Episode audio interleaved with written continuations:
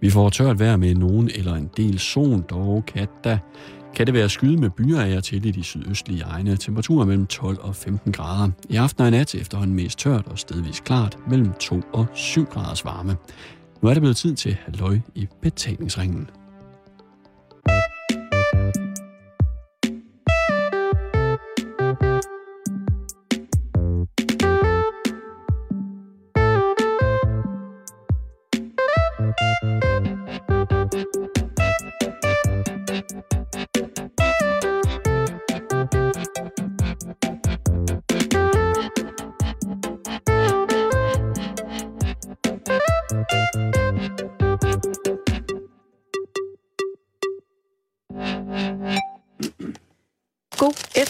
Og øh, rigtig hjertelig velkommen indenfor til Halløj i betalingsringen. Mm.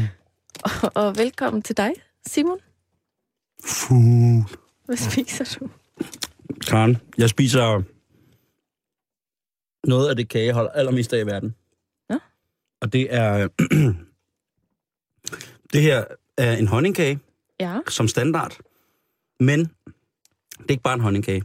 Det er honningkage fra Christiansfeld. Og så er der altså lagt øhm, aprikos ind i. Så det er en aprikos-snitte fra bageren i Christiansfeld, stedet i Danmark, hvor du henter din fucking honningkage. Og en af vores gæster i dag, jamen mm. han, er, han er derfra. Og det er ham, der har taget det med. Det kan jeg love dig for. Og det smager æderruk. Det smager godt. Jeg vil ikke få at lyde heldig på nogen måde. Det skal jeg ikke. Men jeg spiser ikke særlig meget kage. Men Nej. den her kage... Mm. Det er virkelig, virkelig god stil at være gæst i et radioprogram, og så tage kage med. Det kan jeg godt lide. En, øh, Allerede en, der er der simpelthen toppoint herfra. en egns specialitet. Og Mm. Det, der er godt ved det, det er, det er ikke bare sådan noget dum aprikosmarmelade derinde. Den er sådan justeret, og så er den trukket over med mørk chokolade, så vi får det bitre, vi får det søde, og lidt fade i aprikosen, Mm. men så er der tilsat en lille smule lidt syrligt, som altså gør, at den her honningsmag og kanelen, som er et voldsomt fremtrædende parameter, også afgørende for, om man kan lide honningkagen, det er altså hele symfonien her, aprikosnitter fra Christiansfeld. Go for it. Mens du lige øh, tykker af munden, Simon. Mm, det skulle handle om det skulle handle om det hele dagen i dag. Jeg skulle lige til at sige, at øh, man kunne måske godt tro, at det skulle handle om kage Mm, i dag. kunne man godt. For det er jo karndag. Mm, også. Men det skal det slet ikke. Det skal handle om noget meget, meget andet. Øhm, lige om lidt afslører jeg, hvad det er. Du må gerne være her. Jeg synes, det er rigtig hyggeligt, du er med. Men du må godt lige række hånden op, hvis der er noget, du vil spørge om. Det kan jeg altså godt huske, Karen. Eller hvis der er noget, du vil sige.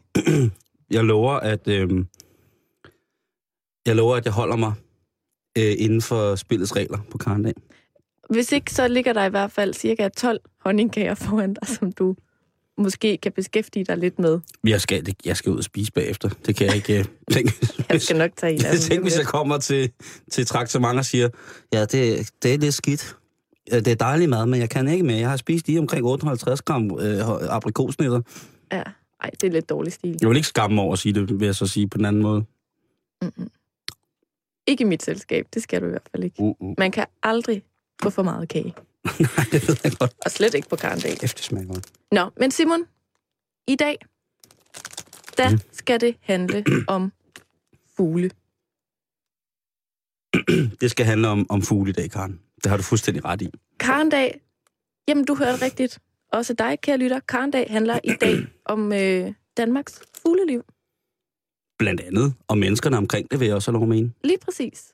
Og med i studiet i dag er to gæster, øh, som sammen med os ligesom lige kan, kan gøre lidt status på Danmarks flyvende fauna. Sådan. Var det ikke flot Jo, formuleret? det, var, det synes jeg, det, øh, det kan jeg da godt lige næsten finde på at tage en aprikosnit for over. Hvor fint det var Lige formuleret. fejre det med Den med flyvende fauna. Ja. Kan man Og, godt sige øh, det? Ja, det tror jeg da nok, man kan. Er fauna ikke bare blomster og sådan noget? Nej, Eller er det, hele natur? flora, Nå, Simon. undskyld naturmor. Excuse me. Ja. Nå, men ingen tid at spille. Jeg vil faktisk bare øh, skynde mig at præsentere vores to gæster i dag. Yes. Rigtig hjertelig velkommen til jer to. Øh, Knud Flensted fra Dansk Ornitologisk Forening. Mange tak. Og dig, Morten Benson, ansvarshavende redaktør på netfugl.dk. Tak skal du have. Hvor er det dejligt, at øh, I har lyst til at komme i studiet i dag til Karndag om øh, Danmarks fugleliv. Og øh, I to er begge to meget, meget interesserede i det med fugle. Og jeg tænker, at for ligesom at introducere jer for lytterne, kan I så ikke øh, på skift lige fortælle, hvor meget øh, fugle og interessen for det her dyr fylder i jeres liv? Hvis, øh, hvis du starter, Knud. Jo, mange tak. Øh, man kan sige på den måde, at, øh, at øh, de sidste mange år, der har jeg levet af at vide noget om fugle og, og beskytte fugle og hvad hedder det, i det hele taget interessere mig for fugle, fordi jeg er ansat i Dansk Ornitologisk Forening. Men øh, det startede egentlig længe før det, øh, som en fritidsfornøjelse, han har sagt, at følge med i naturens gang og se, når øh, de forskellige fugle kom øh, hen til det sted, hvor jeg boede, og så prøve at finde ud af, hvad det var for nogen, og kan man sige, mærke, øh, hvordan naturen forandrede sig i løbet af året og i løbet af årene. Mm. Og kan man sige, det var sådan en indgang til at i det hele taget at beskæftige sig med naturen. Så, så lige fra jeg var en 13-14 år, der har fugle betydet en hel del øh, i mit liv, og, og i de sidste øh, cirka 20 år, der har jeg levet af kan man sige, at beskæftige mig med fugle. Kan du huske, hvem der ligesom intro, altså introducerede dig for den her verden af fugle? Nej, altså egentlig øh, så var det ikke, fordi at min familie som sådan var specielt interesseret i fugle, men jeg kan huske en gang, hvor vi så en, øh, en, øh, en lille fugl, en øh, blåmejse, viste sig at vide, og, øh, og så kan jeg huske, at jeg ikke øh, undrede mig over, at det var sådan en rigtig flot fugl med blå farver, dem var der ikke så mange af, og så vidste jeg ikke, hvad det var for en, og det udfordrede mig ligesom til at sige, at jeg vidste ikke engang, om det var en musvit eller en blåmejse, og så fik jeg fat i en bog for at prøve at finde ud af, hvordan man kendte dem fra hinanden, og jamen, så tog det ene med det andet. Jeg begyndte at hænge øh, fuglekasser op i haven, og øh, ja, tog ture for at se forskellige fugle, mm. og, og efterhånden begyndte også at rejse efter fugle. Øh, ikke med det ene formål, men når man var et eller andet sted, så kunne man simpelthen planlægge sin tur efter at øh, se nogle fugle, man ikke lige havde set før, eller opleve nogle nye områder, hvor der var noget, øh, nogle interessante fugle. Mm til daglig arbejder du som sagt inden for øh, Dansk Ontologisk Forening. Hvad, hvad består sådan dit arbejde af? Altså, jeg er uddannet biolog, øh, og det har så ført øh, til, at, øh, kan man sige, at jeg også har beskæftiget mig med meget andet end fugle.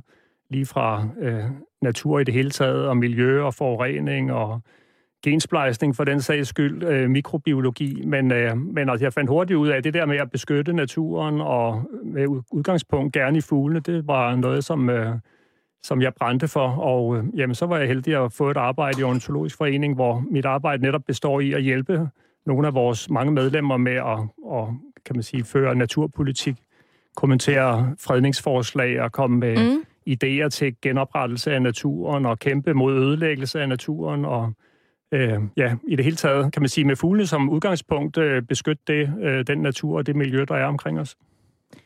Alright, Morten. Hvad med dig? Hvor meget øh, fylder fuglene i dit liv? Det fylder selvfølgelig ikke lige så meget, som det gør ved Knud, da han jo arbejder med det, men øh, jeg bruger rigtig meget tid på det. Og ligesom Knud, han sagde, at han startede med at kigge på fugle i en alder af 13-14 år, der er det nok det, det samme for mig. Mm. Og det var egentlig min storebror i sin tid, der introducerede mig for det. Og jeg kan tydeligt huske øh, den dag, hvor det egentlig tænkte, okay, det her, det synes jeg, det er spændende. Det var en, en dag, hvor vi gik i lokalområdet på Christiansfald, hvor øh, hvor vi så en lærkefalk, og så var der et eller andet ved den lærkefalk, der gjorde, at jeg synes, at det her det var spændende.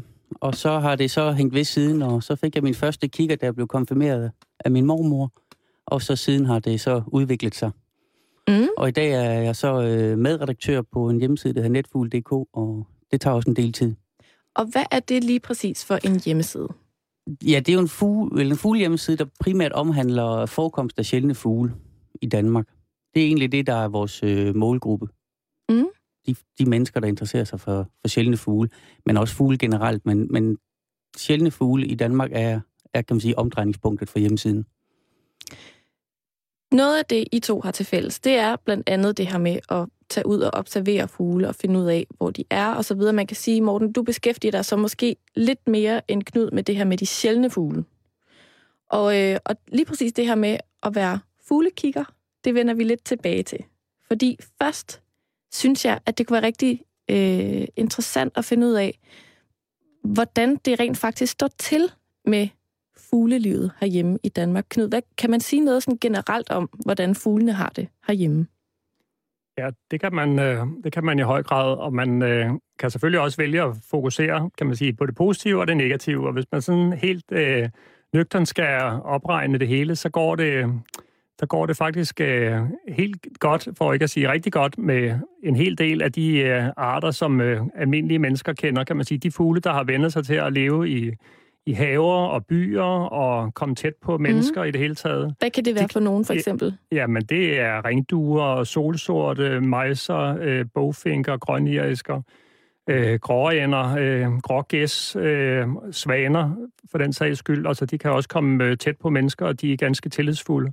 Mm. Øh, de fugle, der ligesom har vendet sig til et liv tæt på mennesker, og i den, den natur, som omgiver mennesker øh, tæt på, de klarer sig rigtig godt, fordi der kommer mere og flere, flere og flere byområder, flere og flere haver, og folk kan godt lide fugle. Øh, mange 10.000 vis af mennesker går op i fuglene i deres have, og øh, sætter redekasser op og så videre, øh, fodrer fugle, øh, vil gerne have fugle ynglende tæt på og mm. så videre. Så de fugle, de klarer sig rigtig godt.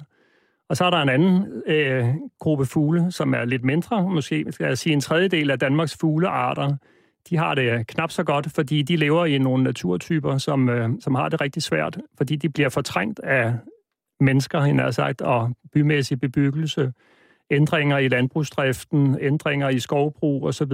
Og dem, der falder allermest i øjnene der, det er nok engfuglen, altså dem, der lever på græsområder med græssende køer, øh, mm græsne får, dyr i det hele taget, halvvåde områder, typisk der, hvor man ville forvente at se en stork, hvis ellers der var storke i Danmark.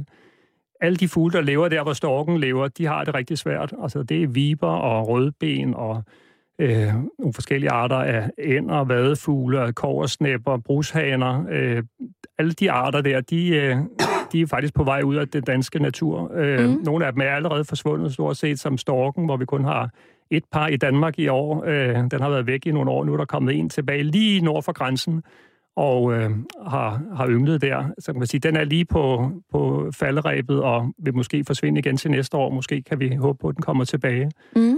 Ligesådan med brushagen, engsnaren, øh, stor koversnæb, altså nogle fugle, som øh, de fleste mennesker slet ikke kender navnet på, og nogen har hørt om dem, men ikke selv set dem. Urfuglen også for eksempel, som lever ude på heden, den er allerede forsvundet for 20 år siden. Øh, så og, kan man sige, der er en tredjedel, det går rigtig skidt for, og så resten, det går øh, enten ok eller rigtig godt. Okay. Hvis man skal tegne et billede af, hvad der ligesom findes af fugle i Danmark lige nu i forhold til øh, årstiden, hvad er det så for nogle fugle, der ligesom er, er tilbage lige nu?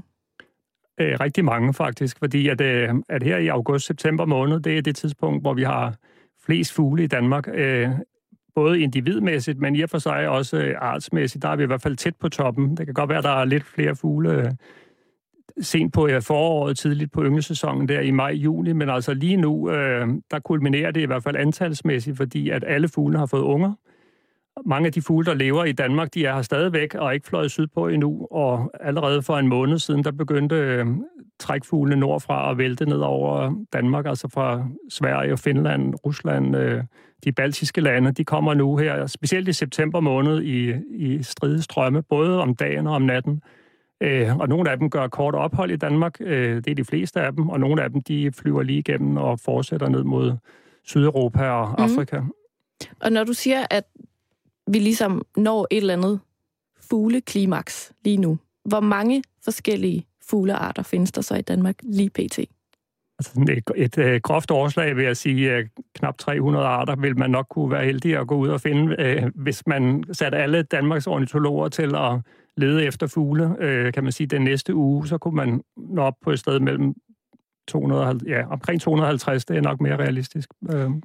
Morten, du øh, er jo sammen med mange andre ude for at finde alle mulige forskellige fuglearter. Har I så ekstra travlt lige for tiden, nu hvor der ligesom vrimler med alle mulige forskellige fuglearter?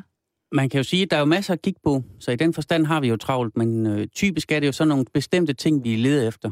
Kan man sige, nu, øh, nu ved vi, okay, nu er der chancer for øh, de og de fugle, og så leder vi efter den type fugle i de biotoper, hvor de nu forekommer. Men det er rigtig nok, altså der er, der er masser at kigge på lige nu. Hvad, sådan, hvad, hvad vil kunne få dig afsted og ud af det her studie for at, og Jamen- ligesom at finde en fugl? Jamen, der er, der er flere arter, der vil kunne gøre det, men altså, øh, man kan sige, sådan en dag som i dag, hvor, der, hvor det har blæst en del, så vil det typisk, så vil mange ornitologer sidde ved kysten. Og ved de kyster, hvor der er pålandsvind, jamen, så vil de sidde og se, hvad der kommer af havfugle, og som de kan registrere derfra. Mm. Og det, øh, det er der mange, der vil gøre. Og det, øh, det vil være oplagt at gøre sådan en dag som i dag, fordi det blæser meget. En dag, hvor der er lidt mindre vind, der vil, øh, der vil typisk være småfugle, man måske vil gå efter. Og det kunne også være rovfugle, der kommer ind fra, trækker ud fra Falsterbo og kommer ind ved, ved Stævns. Også et rigtig godt tidspunkt for det lige nu. Hvor mange gange om måneden er du ude for at finde fugle, Morten? Og det er jo meget forskelligt, fordi hvornår er du ude at kigge, øh, ude at kigge efter fugle? Er det så snart, at, at jeg er i bilen, eller jeg er på cyklen, eller jeg er bare ude at gå? Fordi jeg holder jo øje med det hele tiden. Altså, når jeg kigger ud på vinduet, så er det jo ikke for at se, hvordan det, planterne de, øh, de vokser. Ja. De vokser glimrende, kan jeg se i hvert fald. Men det er jo fuglen, det er jo fuglen jeg holder øje med, og det, så derfor så øh, registrerer jeg det jo hele tiden. Men ellers, øh, ellers typisk i, i, i weekenderne kan, kan der godt gå meget tid med det. Mm. Har du det på samme måde, Knud? Det der med, at du aldrig helt slipper dit falkeblik, når du bevæger dig ude i naturen? Nej, jeg tror altid, at øh, jeg har øje for, hvad, hvad der sker, eller hvis der er et eller andet, der siger noget, eller der bevæger sig et eller andet. Og, øh, og hvis man går en tur, hvad enten det så bare for at få lidt frisk luft, øh, som Morten nævner, eller det er, er måske en familietur et eller andet sted, eller på arbejde, øh, jamen så holder man jo lige øje med, hvad der sker. Og altså noget af det, der er fascinerende ved at, at følge fuglelivet, hvad enten man gør det for at se de øh, helt sjældne arter, eller i og for sig de helt almindelige, synes jeg, det er, at man, øh, at man ligesom kan mærke øh, årets gang og kan man sige naturens pulsslag. Altså det der med, at man, øh, hvis man tager ud nu til kysten et eller andet sted, øh, Stævns Klint eller øh, sydspidsen af Langeland, eller bare kysten et eller andet sted, og så kan se øh, store flokke af knortegæs for eksempel, der kommer op øh, fra det nordlige Rusland. Altså man kan mærke ligesom den der bevægelse, der er, hov, nu flyver de sydpå, nu er det ved at blive efterår. Øh, om en måned, så er de fleste af dem væk fra Østdanmark. Så kan man så finde øh, mange af dem lidt længere mod sydvest. Og i november måned, der er der stort set kun knortegæs, for eksempel i, i det sydvestlige del af, af, af Jylland, altså Vadehavsområdet osv. Og, og nogle arter, de forsvinder helt ud af landet og flyver måske til Afrika, og lige pludselig så er de tilbage igen i april måned, så kommer svalerne, og man kan ligesom mærke øh, naturens gang på den måde. Mm. Det, det synes jeg egentlig selv er det mest fascinerende, men øh, jeg synes også, det er rigtig sjovt at se nogle arter, jeg ikke har set før, altså sjældne fugle. Altså, det er jo det der med, når man, øh, når man øh, har en passion for et eller andet, og man synes, man har oplevet det meste, men så er det de nye ting, øh, der gør det ekstra, ekstra spændende.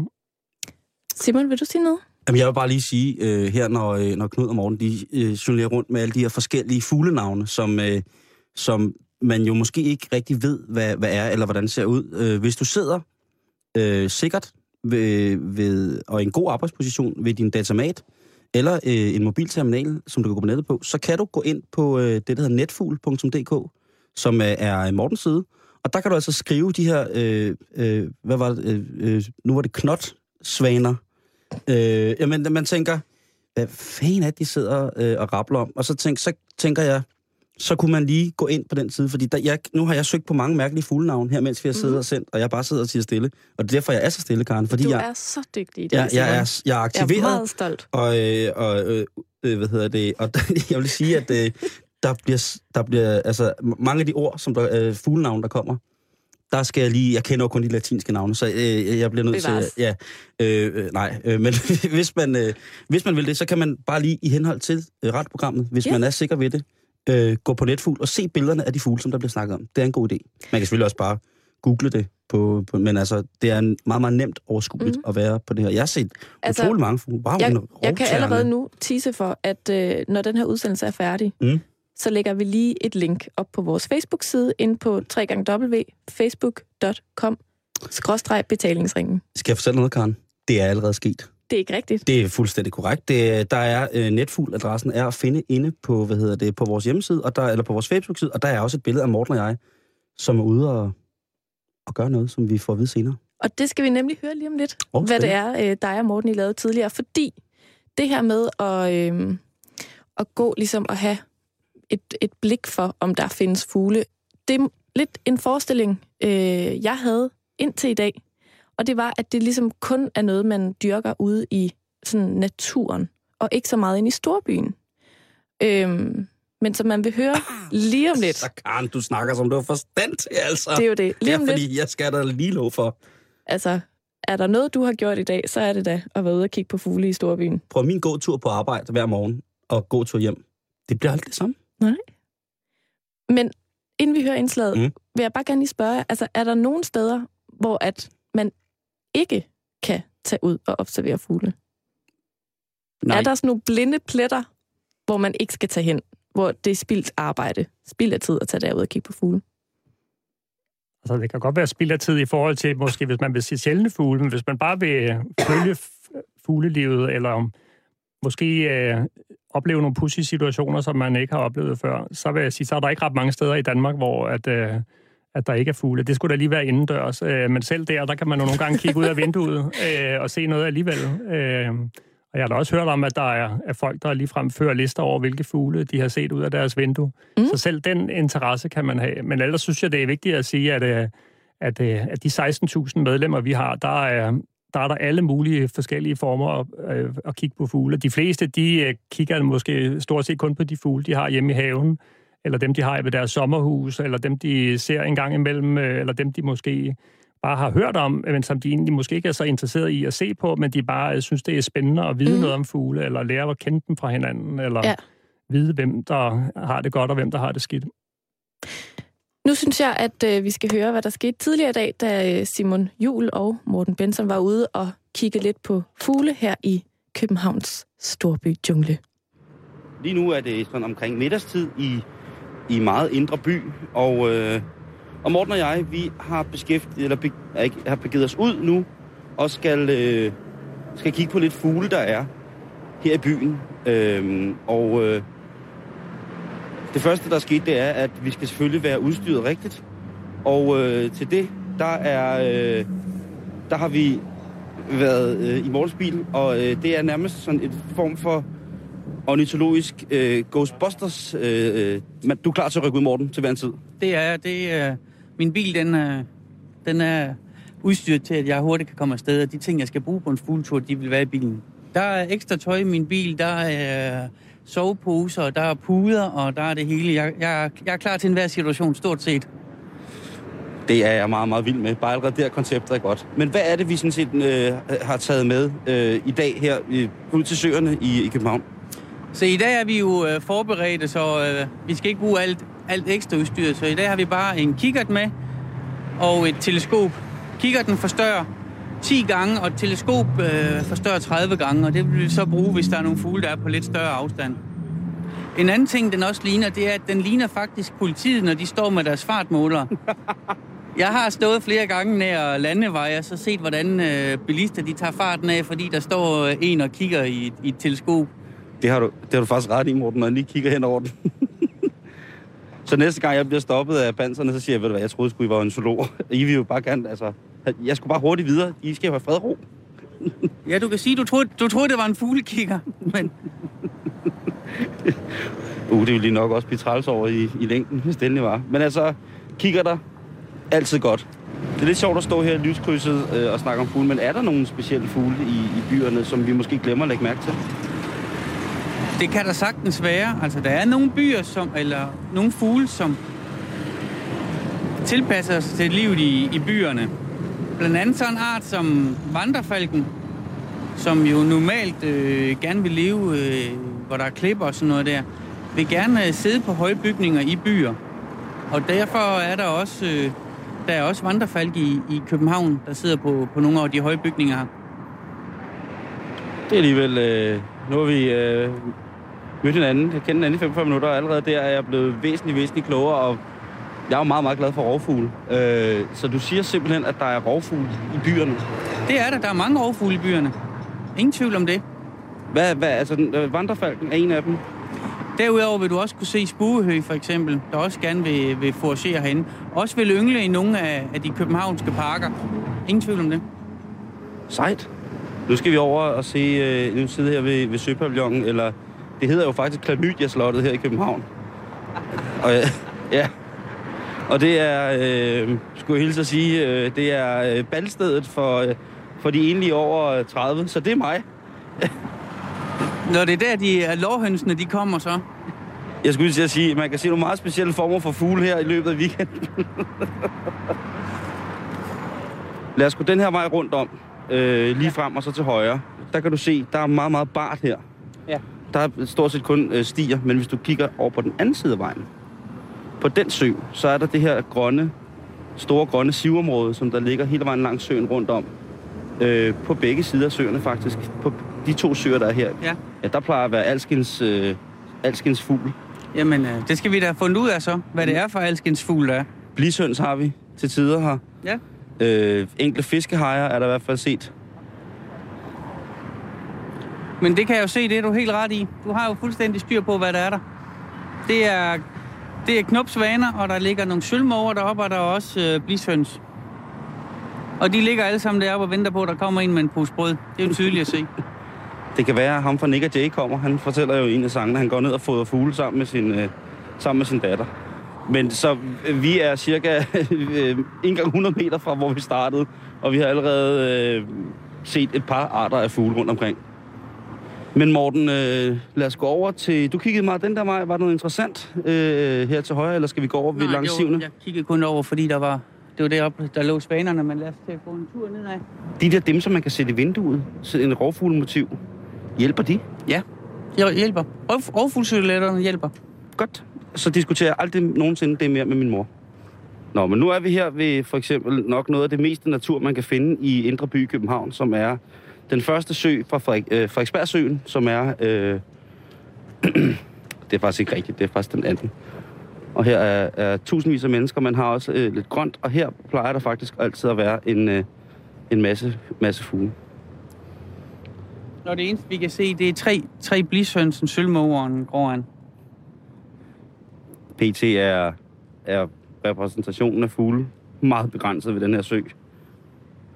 Den er klart under middel. Det tænker jeg nok, du vil sige. Så lad os prøve at gå videre og se. Vi kan måske gå rundt om den næste sø. Ja. Dernede, der, der kunne også, øh, der kunne også øh, gemme sig lidt. Hvis du nu har taget noget brød med, så kunne det være, det har hjulpet lidt. Jeg tror så ikke bare, der var kommet ender. Jo, men er det der? Gør det noget? Nej, jeg tænkte det, bare... det er jo også en byfugl. Ja, det, er- det må man sige. Kæft, der er mange. Er det, nogle, er det egentlig nogle specielle ender, eller er det bare sådan grå og vildt øh, grå ender, der er, er sådan almindeligt? Det er, det er gråænder. Også dem, der er i alle de underlige farver. Lige præcis. Det er også gråænder. Det vil jeg blære mig ved til næste bedserviser i fuglekategorien. Nu beskrev du selv øh, søen, Morten, som vi har været ude at gå ved. Ja, du, øh, som jeg sagde til dig, så har du omtrentligt fundet den mest fugletomme sø, der er i hele København. jeg, er ikke, jeg er ikke imponeret over den fuglelokalitet, du har taget mig med ud til. Nej, det er ret skidt. Ja, der er noget hvidt, der flyder rundt derude. Jeg er ikke engang sikker på, at det er en fugl. Det er to måger, der ligger derude. Vi haster videre til det, som jeg måske vil betegne som verdens vildeste fuglesø. Nu bliver det nærmest fugle mekka. Kan du høre det? Jamen, jeg, jeg er allerede ved at alerte alle mine fuglevenner for at sige, det er nu, det sker. Åh oh, ja. Nu har vi fået følgeskab af din kammerat, Ja, som også er ontolog. det er han, ja. Hvor er det vildt. Se nu her, hvor den var. Det, det, der er jo 1, 2, 3, 4, 5, 6, 7. Der er 8 fugledimser. Det er jo et or- ornitologisk over- overflødighedsjorden, det her, kan jeg se. Øh, siger jeg fejl, hvis der er flere andre, der er andre arter derude? Det er fuldstændig korrekt. Øh, lad mig beskrive, prøv, lad, jeg, jeg prøver at beskrive igen. Prøv at beskrive igen, og så uden at fortælle, hvad det er for en art. ja, tak. Vi har en, øh, en and. Sort, grålig fjerdragt på grænsen til hvid, og vi snakker størrelsesorden øh, omkring 40 cm også stadigvæk.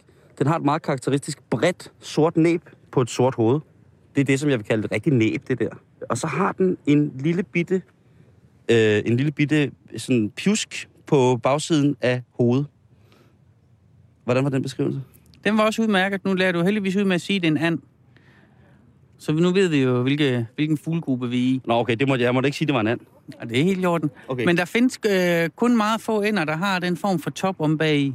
Og det er, det er troldænder, der har det. Og når du så også siger, at den er, er sort og hvid, Den, du så der, det var så en han, der var ved at gå i pragtdragt, efter at den har været i sommerdragt. Øhm, men så passer det udmærket. Så er det. Hed, hedder det pragtdragt? Ja, det gør det. Fuck, det er sejt. Det synes jeg, det er... øh, De, jamen, når man siger dyreprogrammer og alt muligt, de kommer altid med mange mærkelige ting, men pragtdragt har jeg aldrig hørt. Jamen, det, det hedder det for ender, og de er pragtdragt om vinteren. Om sommeren er de typisk i det, der, eller, er de det, der hedder hannerne, er i det, der hedder eklipsedragten, og der ligner de hunderne. Rigtig, rigtig meget. Og lige nu, der øh, skinner solen helt vildt øh, ned over søerne i København, og det er faktisk ret varmt. Der er en lille bitte brise, men det er ikke noget, som der generer. Hvilket vejr kigger vi efter, når vi skal have det optimale ornitologvejr? Det afhænger af, hvad du vil øh, se af fugle. Hvis vi nu vil øh, se små fugle, der var i buskene eller i haverne her, så vil det være en fordel, at det ikke blæser for meget.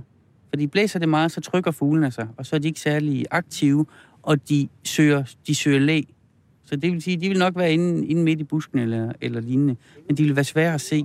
Men lad os prøve, øh, Morten, og, her ved Succesøen, og prøve at gå lidt længere ned. Nå, Morten, nu har vi træsket lidt rundt her øh, om øh, søerne inde i Indre By.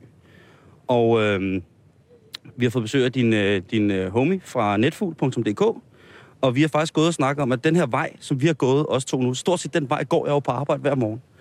Og jeg tænker jo, jeg skænker jo ikke fagnaen et, det mindste. Jeg skal bare på arbejde. Men der er, der er jo sindssygt mange fugle her. Der er rigtig mange fugle, og øh, selvom det er almindelige arter alle sammen, så er, det jo, øh, så er det jo spændende alligevel. Og hvis vi nu lige øh, riser lidt op, hvad det er, vi har set, så har der jo været toppe lappedykker, gråand, trolland, grønben rørhøn, sølvmåge, hættemåge, knopsvane, husskade, skovsbo, rørsbo og skarv, for blot at nævne nogle af de arter, vi sådan lige umiddelbart ikke kan huske, vi har set. Men der har, der har været ganske, ganske pænt med arter. Ikke noget usædvanligt, men, men det siger dog lidt om alligevel, at, at man kan godt få sådan nogle gode oplevelser herinde i, herinde i, herinde i byen. Så hvis man øh, bare tænker på at starte lidt på, på ornitologien, så øh, er det kun dårlige undskyldninger, der stopper en, ikke? Det er det helt sikkert. Det er der ingen tvivl om. at man, kan sagtens, man kan sagtens udføre det herinde. Nej, men altså, så det er, øh, og, og så igen øh, lige øh, skyde, øh, skyde jeres netadresse afsted. Netfugl.dk. Ja, det er den hjemmeside, som vi har. Men det er mest med formidling, kan man sige, af, af sjældne fugle i Danmark. Men, man, men vil man kunne skrive, hvis man var i tvivl om, hvis man gerne ville starte, og hvis nu skulle jeg, nu, nu er jeg 35, nu skal de fugle kraftedeme kigges på. Vil man så kunne skrive og spørge, hey Morten Jens, øh, Det vil, du, det, vil, det vil du godt kunne gøre der. Ja, det vil du. Der findes også andre hjemmesider, hvor man, hvor man kan gøre det, men altså på Netfugl vil du også godt kunne gøre det. Men øh, vi skal tilbage til studiet, Morten. Så jeg vil bare sige tak for gåturen og oplysning omkring øh, Søerne i København. Det har været mega hyggeligt. Det har helt sikkert været hyggeligt. Nu så vi jo desværre ikke nogen rovfugle i luften. Det hele det var jo hen over søerne næsten, men, øh, men vi har selvfølgelig et par hundrede meter endnu, hvor vi, hvor vi lige kan, kan nå at hive noget ned fra himlen. Lad os gøre det.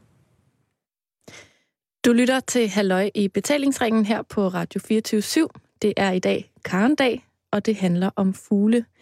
Du hørte netop, hvordan det lød, da Simon Jul og øh, Morten, vores gæst, en af vores to gæster i dag, var ude og øh, kigge lidt på fugle hernede ved søerne. Hvordan øh, synes du, Simon klarede det, Morten? Simon klarede det godt. Han øh, imponerede mig med sin store øh, almene naturviden. Der var selvfølgelig, øh, der var jo ikke det hele, han vidste om fuglene, men det havde han jo også folk med til at, til at klare den del af det. Og det gik fint. Jeg lavede jo lidt test med Simon for at se, hvordan han, når man nu skal beskrive en fugl. Og øh, vi fandt der frem, frem til, at, øh, at der var nogle ting, som han manglede ligesom at fortælle, ja, da han gennemgik en af fuglearterne. Så han fortalte jo fint nogenlunde, hvordan den så ud, men når han ikke øh, fortæller, hvor stor den er, eller hvad den gør, for eksempel svømmer på vandet, så er det mm. jo lidt svært at vide, hvilken fuglegruppe vi er i. Men øh, Simon gjorde det fint. Der, der er potentiale. Så var det jo heldigt, du slag ud med at fortælle, at det var en and. Ja, det, der er jeg selv meget stolt af at holde styr på, på tingene i henhold til. Og, men det er jo klart, at det, det er en... Øh, det, det er en virkelig... Øh, der tror jeg, man skal, skal være dygtig, og man skal være meget specifik, når man går ind i øh, det store øh, fjerkræs-katalog-quiz øh, ved kun at Mhm. beskrive. Men det, var, øh, det, der var sjovt, det var jo at gå rundt om de her skidesøer, og så finde ud af noget nyt om dem. Fordi man har jo gået, og man har jo trasket i tid og utid rundt om de der søer. Men netop at finde ud af, øh, at den her urbane øh, biotop, hvor voldsomt den egentlig er, Mm. Det synes jeg var, var ret fedt at gå med, med, med Morten, og ligesom at få at vide det der med, at man, at min lægger, man tænker, jamen den fauna, der er, eller de dyr, der er omkring søerne, det er jo bare de hunde, som folk går tur med. Ikke? Men mm. det der med at kigge op, altså for eksempel det der med, at der er rovfugle i byen, ikke? det synes jeg jo er mega interessant. At, øh, at de også ligesom er blevet, øh, hvad var det, du kaldte dem, domesticeret? Ja, det må jeg godt Altså sige. Men de, sådan er, tilpasset? de, de er tilpasset De har tilpasset kan man sig, øh, hvor, at- men det er jo klart, at det vil, øh, det vil øh, mange arter selvfølgelig gøre. Hvor at, der, hvor jeg bor, øh, inde midt i byen på Frederiksberg, øh, undskyld, der er der øh, for eksempel en stor forekomst af byræve. Altså, der er ræve i byen, ikke? Mm. Og, øh, og inde under vores eget camper, Fifi, der ligger der, kan der tit ligge, øh, ikke tit, men jeg har i hvert fald oplevet det tre gange, at på varme dage og sådan noget, der kan der godt ligge øh, en lille rev. Er det rigtigt? Ja, eller at man skal generelt altid huske at kigge under sin bil, inden man starter, når man bor i byen. Men der er i hvert fald øh, der har ligget øh, en rev, en revmor, måske var det en revfar, jeg ved det ikke, øh, Mm. og øh, to øh, revlinger, eller hvad det hedder, når de er små, og lige... Og der var, blev man nødt til at, altså, de er så vant til mennesker. De er selvfølgelig sky stadigvæk, men jeg blev nødt til at, at lave lyden. Jeg vidste jo heller ikke, hvad man skulle gøre. Nej. Og egentlig ville man ikke forstyrre, for det så ret bekvemt ud på den måde, de lå og hyggede sig. Mm. Øh, men det der med, at der får at vide, at der er så mange forskellige øh, fugle, nu talte jeg bare lige lidt af det, de arter, vi nævnte, øh, ved at gå rundt om søen en times tid eller sådan noget, er bare kun i fugle, ikke? Der var vi altså op på, på omkring 12 stykker. Mm. Øhm, Så du har ligesom måske fået lidt øh, et nyt syn på den by, du lever i, eller hvad, Simon?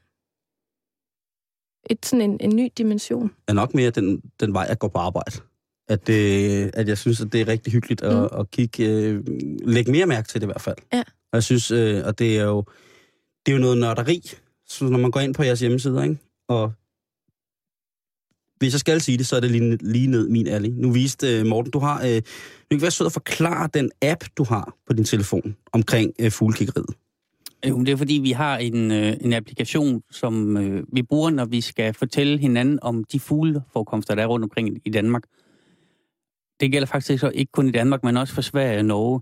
Og der er det sådan, at øh, vi henter den applikation ned, og så inde i den, så kan vi øh, taste, hvilken fugl det er, hvor mange der er af arten, og øh, så kan vi gå ind på et kort, så sætter vi en nål på et, på et Google-kort, der er fuglen, og så sender vi det ud i, i æderen, kan man så sige. Mm. Og så er det så, at dem, som gerne vil modtage informationer om den fugls forekomst, den arts forekomst, de, øh, de får så den besked. Og så kan de så se, okay, der er i øh, St. Jørgens Sø, der er der knopsvaner, det vil Mm. jeg gerne se. Så kan de så øh, øh, tage til St. Jørgens Sø- Sø og se knopsvanerne. Og det, det gør vi så med alle arter, kan man sige. Og Morten, må jeg lige spørge dig. Hvis du sidder på arbejdet, du er lige midt i noget, og så tigger der sådan en besked ind på din telefon. Hvad gør du så? Ja, hvis det er noget, jeg ikke har set før, så, øh, og jeg mener, at der er en realistisk chance for, at jeg kan se det, så vil jeg helt klart køre efter det. Altså, min, mine gamle kollegaer, de øh, har mor sig over det, når jeg lige pludselig rejser mig op og ser helt vild ud i øjnene, og så er jeg væk. og så sætter jeg mig ud i bilen, og så ringer jeg til min kære sekretær, og så siger jeg så til hende, at øh, om hun ikke lige kan skrive i kalenderen, jeg er væk resten af dagen. Og så øh, kan det være, at jeg enten er kørt til Mandø, eller til Skagen, eller et eller andet andet sted. Hvad med dig, Knud? Er det samme? Ja, der skal, være, det skal der være noget specielt, men jeg er der et par gange øh, været med i en bil, hvor vi øh, kørte en længere tur for at se en fugl, eller hvis det er noget her i nærheden af, hvor jeg bor, så synes jeg også, det er rigtig skægt at, at tage ud og se den, kan man sige. Og der er så både den dimension i det, at man, at man øh, ser måske en fugl, man ikke har set før, eller kun set nogle enkelte gange, men øh, der er faktisk også, øh, kan man sige, et socialt fællesskab omkring det der med, at, øh, at møde nogen, som man kun møder i de sammenhænge der, og så høre, hvordan det, det i øvrigt går, og mærke folks begejstring ved at se en fugl, som måske har forhudlet sig hele vejen over Atlanterhavet og landet et eller andet sted i, øh, i Danmark, for så at der kommer flere hundrede ornitologer for at se den, og så stå og snakke om det og glæde sig over det, og kan man sige, ja, møde folk på omkring den interesse der, det, det tror jeg, altså det synes jeg selv, det er sjovt, men jeg tror også, det betyder rigtig meget for, for mange andre. Så selvom det egentlig er en, en, en, en, en aktivitet, man sagtens kan dyrke alene, så er altså det der fællesskab omkring det, og måske også konkurrencen for nogen, det betyder selvfølgelig også en hel del. For lige at supplere Knud, så kan man jo sige, at, at det er jo fugleinteressen, der er, der er vores passion. Det er jo den, der, der gør, at vi står på den givende lokalitet til den givende fugl. Og der er det jo ligegyldigt, hvad folk de arbejder med til daglig. Om du er på dagpenge, eller du er direktør, eller et eller andet. Det, det er fuldstændig irrelevant her. Her er det dem, der kan fuglene, dem, der vil fuglene, og dem, der gerne vil, vil se dem. Det, og det er det, vi er sammen om. Og så hvad vi ellers øh, beskæftiger os med rent arbejdsmæssigt, det har, det har ikke nogen betydning, kan man sige. Mm-mm. Vil du spørge om noget, Simon? Nej, jeg synes bare, ja, det, det, det lyder, at det, det er meget smukt, at det bliver, at det bliver sådan en... Altså for Knud, så er det jo en, en hobby med job i, ikke? Og så er det mm. for, øh, hvad hedder det, for Morten, så er det jo... Jeg vil, kalde det, jeg vil gå så langt som at kalde det en livsstil, fordi jeg synes, det er ret fantastisk, at man giver så meget øh, afkast på så mange andre ting, for netop at, at følge mm. at den her hobby er også et grimt ord, når det er så passioneret. Ikke? Så en, en passion vil jeg, vil jeg nok måske... Øh. Mm. Har I nogensinde, øh, I to, øh, været ude... Øh, nu siger jeg selv, der er, er omkring 16.000 medlemmer i DOF, Dansk Ornitologisk Forening. Øh, og det lyder jo som en, en, en større rockkoncert, hvis man samlede alle. Øh, men har I nogensinde, jer to, øh, mødtes og haft sådan en fuldstændig sindssyg fugleoplevelse, hvor I simpelthen har, råbt mod himlen, der var den, øh, jeg ved ikke, hvad det var, en bronze, bronzenæbet koversnæppe eller et eller andet, jeg ved ikke, hvad de hedder, men hvor I, I har stået sammen, jeg to øh, gentlemans, og, og så tænkt, det her, det, det er fuldstændig sindssygt, at vi får lov at se den her fugl i Danmark. Har I prøvet det nogensinde? Simon, den flyver jo, hvis vi begynder at råbe. Det er rigtigt, men skriget indeni, Morten, det er, det, det er, det er virkelig godt. Har I prøvet det, hvor I har stået sammen, hvor man lige har klappet hinanden på skulderen og lavet den der notits i den lille Kina i baglommen og skrevet, yes, det flueben, det har jeg bare savnet, siden jeg var 14 år gammel. Jeg vil sige, jeg har nok ikke været på helt så mange af de der helt sjældne fugle, som Morten har. Altså lige den oplevelse der, den, øh, den har vi nok til gode. Men altså, vi har da helt klart set nogle fugle, hvor vi synes, at det var spændende. Men øh, hvis jeg sådan skal nævne en enkelt øh, oplevelse, som øh, var lidt ud over det så vanlige, uden at nødvendigvis har noget med en sjælden fugl at gøre, øh, sige, så var det øh, i 2001, hvor vandrefalken den vendte tilbage som ynglefugl i Danmark. Øh, der var jeg med nede på Møns Klint den dag, hvor, kan man sige, hvor det med 100% øh, sikkerhed blev fastslået, at den rent faktisk ynglede igen. Og, øh, og det var, kan man sige, 29 år efter, at den blev udryddet i Danmark, så kom den så tilbage, og så stod vi så der øh, nogle stykker og så, at den kom ind og, og lagde sig på redden med æggene. Man kunne se ned fra, man kunne se, at den kom ind flyvende ind. Og altså, så den der oplevelse med, at man, øh, kan man sige, man oplever noget, noget unikt, øh, altså kan man sige, det behøver ikke kun at have noget at gøre med sjældne fugle. Det kan sådan set være i mange forskellige øh, sammenhænge. Og det kan jeg kun øh, øh støtte op, det Knud siger, fordi altså, nu kører jeg også meget efter sjældne fugle, men jeg har jo også en vis form for lokal patriotisme. Jeg vil jo nøde ud af pastoratet, altså, for, for at se nogle af, nogle af fuglene, og derfor kan jeg også sagtens glædes mig over, når jeg ser noget nyt, jeg, som jeg ikke har set i min, i min hjemmeavn, hjemstavn, eller, eller hvis der mm. kommer en, en fugl hen over, hen over mit hus, som jeg ikke har haft før. Det synes jeg også er fedt. Ingen tvivl om det. Altså, jeg havde en, en sydlig blåhals i år i, på en fuglelokalitet, som jeg har kigget fugle i, i 25 år. Og det var så første gang, jeg havde den, og det var en stor oplevelse for mig. Og den er jo forholdsvis almindelig nu i, i, i Jylland, mm. men, øh, men lige det, at, at den var der, det var, det var en stor oplevelse. Men ellers så tror jeg, at det, nu spurgte du til en af de der sjældne fugle, som, som Knud og mig måske øh, øh, har set sammen, og som vi nok ikke øh, kommer til at se øh, nogensinde igen i Danmark. Øh, sammen i hvert fald formentlig. Det vil være Orientsejler, som øh, er det to år siden nu, halvandet år siden. Ja, det er rigtigt. Hvad er det for en slags fugl? Skal jeg lige finde den her, Karen? Så kan du se den. Så kan Morten lige forklare, ja, hvad det er. Der er endda Hvis billed, du vil beskrive den for vores lyttere. Der er endda billeder af den omtalte fugl. Men Orientsejler er, er praktisk talt bare en mursejler med, med en hvid overgumpe. Og hvordan og, ser sådan noget ud? og hvad, hvad er en mursejler? Jamen, det er jo en, øh, en fugl, der nærmest er sådan lidt, øh, kan man kalde den ankerformet, og den er rigtig øh, specielt tilpasset til livet i luften. Mm. Og, øh, men sådan en blev der fundet her øh, uden for København, i, øh, ude ved Klysøen, ude ved reservatet derude. Og det var det, det første forekomst i Danmark. Og øh, det, var, det er en af de fugle der, som, som, som virkelig virkelig er, er, er mm. sjældne, og som bliver svært at få igen, da de, øh, den type fugle, de er meget adrette og hurtigt flyver væk, typisk. Uanset om man er til det der sådan lidt mere sådan sports-minded fugle øh, kiggeri, eller om man er typen, der holder af og holder øje med, hvad der foregår ude i haven igennem vinduet i stuen, så, øh, så er der altså rigtig, rigtig mange. Altså, Knud, du fortæller, at I har 16.000 medlemmer i, øh, i DOF. Altså, det er jo faktisk rigtig mange mennesker, som erklæret, kan man sige, går op i det her med fugle, og der er jo nok også rigtig mange, som gør det, som bare ikke er lige sådan er medlem af, af foreningen osv. Hvad er det, I ligesom har til fælles? Hvad er det, der er så øh, fascinerende ved at følge med i, i fuglelivet? Jamen, jeg tror, det er, altså, det er den der fornemmelse af, at man ved at vide en lille smule om, hvad det er, der er ude i naturen.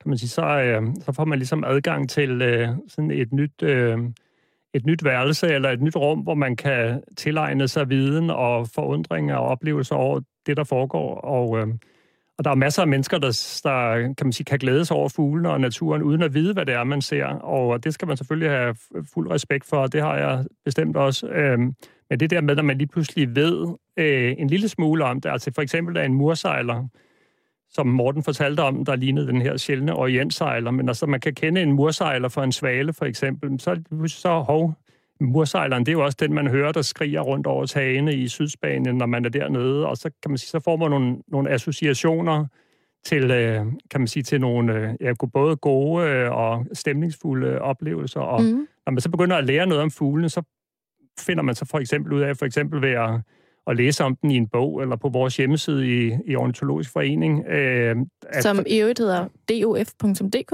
Ja, og der har vi også en, en elektronisk fuglebog, hvor man kan dels høre, hvordan fuglene siger, og lære noget om dem, og få at vide, om de går frem eller tilbage i antal. Men øh, noget af det, som er meget fascinerende med den her mursejler, som altså ligner en, øh, en svale, men som typisk om sommeren flyver rundt ind i byerne med skrigende hen over hustagene, det er, at fra den forlader øh, sin rede her i typisk i august måned, og flyver sydpå ned til Afrika, syd for Sahara, og når, indtil den så kommer tilbage næste år i maj måned, der flyver den hele tiden, både dag og nat, i 10 måneder eller 9 måneder, der rører den ikke jorden. Øh, den flyver, og når den skal sove om natten, så flyver den op i måske en halv eller en hel kilometers højde, og ligger der og svæver rundt, mens den sover i nogle sekunder af gangen, mens den daler, Ej, er daler mod jorden, eller hvad den nu gør.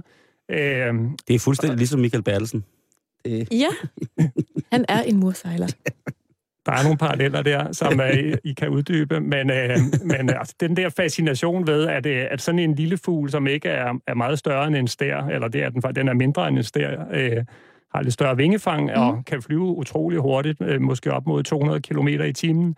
Den ligger der og, og kan flyve i, i månedsvis. Uh, og eksempelvis også, når den har, har unger i redden her, og det bliver dårligt vejr, regnvejr, eller der kommer en front ind over, og det bliver koldt, så flyver øh, de voksne fugle, mens de har unger i redden, så flyver de voksne til Belgien eller Frankrig, og ligger dernede i det gode vejr og samler kræfter. Når det så bliver godt vejr i Danmark, så kommer de tilbage og fodrer ungerne. Og det er lige en smuttur for dem, øh, og den ved man, kan man sige, det kan man læse om, men når man så ser fuglen i virkeligheden, øh, så synes jeg, det giver sådan en ekstra... Øh, øh, spænding og fascination ved at følge med i naturen der. Mm. Og det, det er det, man ligesom ved at åbne et vindue der til naturen, så kan man ligesom få nogle ekstra oplevelser.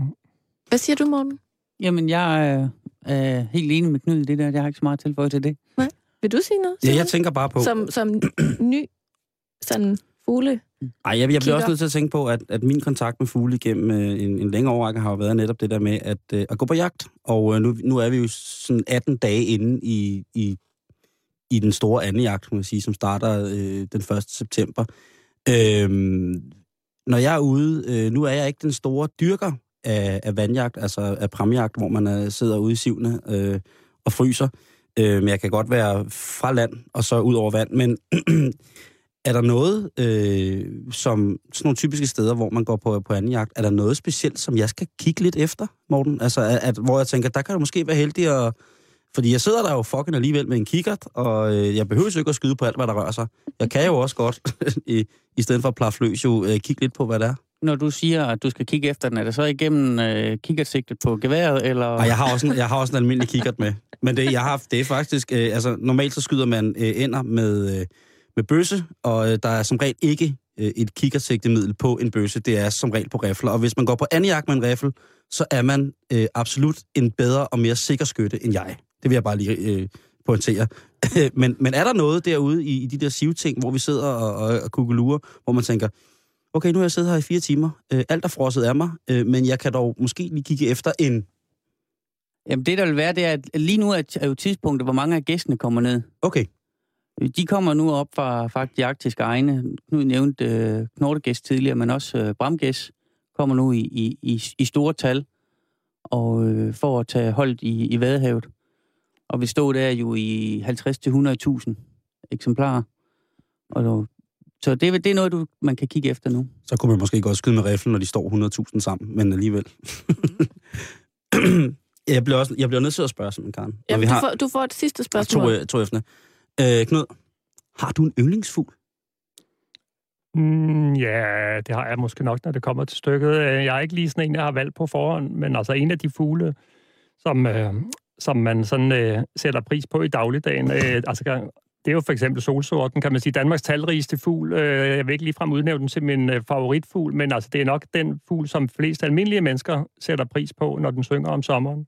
Dels er den jo en af de smukkeste fuglesange, vi har, og dels er den i stort set hver eneste have i hele Danmark. Vi har 2,4 millioner par, så vidt jeg husker, øh, sidste gang de blev talt. Øh, og, øh, og det er simpelthen, øh, kan man sige, dels er den, og den er jo egentlig også meget speciel og altså smuk øh, at se på, men altså, altså alle fugle har noget specielt over sig. Øh, vandrefalken, som I kiggede efter i byen, det er jo også dybt fascinerende. Altså Danmarks, øh, eller hvad hedder der, verdens hurtigste fugl kan flyve 380 km i timen, når den dykker. Øh, mursejleren der, øh, husskaden er utrolig flot. Øh, så Jeg kan godt se, at jeg stillede et Det- fuldstændig det er svært åndssvagt spørgsmål her. ja, Skal jeg- skal jeg- jeg skal nævne alle det Danmarks fugle. Det, det når vi ikke, for der er ikke så meget tid tilbage. Og inden vi stopper for i dag, så har jeg lige et par øh, Ej, fuglespørgsmål. hov, hov, hov. Jeg har lige spurgt Morten. Altså, jeg, jeg, jeg spurgte Morten Noget du at også. spørge? Nej, jeg nåede ikke at spørge, men jeg synes da, hvis han har en... en Okay, øh, så hvis, lige hurtigt. Hvis han... Ja, har du en yndlingsfugl, Morten? Det kan jeg høre, det skal svare hurtigt på. Det har jeg ikke, men jeg kunne godt tænke mig at se den fugl, der lever på Madagaskar, der hedder Bensons Rock Thrush. Sådan. Tak for det. Sejt. Nej, som sagt, så har jeg lige et par fuglespørgsmål, og de kommer lige fra mit hjerte. Øh, nummer et. Hvordan kan det være, man aldrig ser dueunger? Der er rigtig mange duer i, øh, i byerne og så videre, men man ser aldrig deres unger. Hvordan kan det være? Ja, men det er jo fordi, at, den, øh, at de bygger deres rede et sted, hvor man ikke lige ser dem. Altså, hvis man har lidt øje for det, så kan man faktisk godt, øh, godt se dueunger. Og øh, vil sige, at dueunger, når folk finder dem, når de enten er drættet ud af reden i blæsevejr, fordi at den Danmarks mest almindelige due, det er jo ringduen, Mm. og den er også Danmarks dårligste til at bygge fuglereder. Så de, lige snart det blæser lidt om sommeren, så falder reden ned, og ungerne falder ned.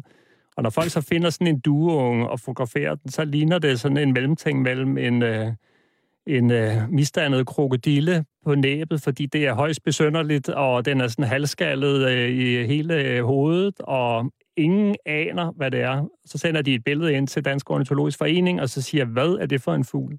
Og så kan vi sige, at det er en ringdue. Øh, så hvis man har lidt øje for det, så kan man altså godt finde dem, men og det er simpelthen fordi, de bygger deres redder steder, hvor man ikke lige øh, finder dem, medmindre de blæser ned i stormvejr. Så det sidste spørgsmål. Hvorfor ser det så voldsomt ud, i hvert fald i nogle fuglearter, når de parer sig? Det har jeg i hvert fald lagt mærke til ved duerne og også ved ænderne. Altså, hvorfor, hvorfor skal de sådan op og slås i den der proces? Hvad foregår der? Ja, altså når, det, når andefugle de øh, parer sig, så ser det voldsomt ud, og det er jo fordi, at, øh, at hundanden der nærmest bliver tvunget ned under vandet øh, under parringen, og det øh, er der nok mange, der synes, det ser lidt besynderligt ud. Men altså normalt så går det jo godt, øh, men i sjældne tilfælde, der er der faktisk øh, eksempler på, at, at sådan en and, den kan drukne under parringen der. Det er jo ikke så heldigt, men, øh, men øh, det er åbenbart den, den måde, som naturen har fundet ud af, at det skal foregå på hos ender. Der er ikke sådan en eller anden naturlig forklaring på, at det, der skal noget vand til, før at miraklet ligesom sker. De Nej, er, nu, nu er ender jo en vandfugl, så det er måske ikke så mærkeligt, at det foregår i vandet, men, øh, men, øh, men det ser voldsomt ud, det har du helt ret i. Vil du sige noget, Simon? Nej, altså, jeg tænker, det kan også være, at inderne bare er sindssygt liderlige, ikke? Altså, jeg tænker, at det er jo noget meget... Øh, den helt almindelige danske gråand er meget, meget kendt for, at op til altså over 15 hanner går på samme hund i... i altså, det er, vi, vi snakker en, en, en animalsk massevoldtægt af kaliber her. Det, man, man ser det øh, tydeligt hos øh, delfiner og hos gråænder. Så kan man ligesom slå den sammen. At det er de to dyr, som, hvor det i hvert fald er registreret, at man gerne er mange om et hul at dele. Og med disse ord vil jeg sige uh, tusind tak for i dag. Tusind tak, Morten og Knud, fordi I kiggede forbi. Tjek lige øh, hjemmesiderne dof.dk og netfugl.dk, og tak for kage, Morten. Meget, meget, meget fint. Så sagde jeg morgen. Tak fordi I kom, og tak til dig, Simon, for god ro og orden. Selv tak. Vi er tilbage i morgen. Nu er det tid til nyhederne.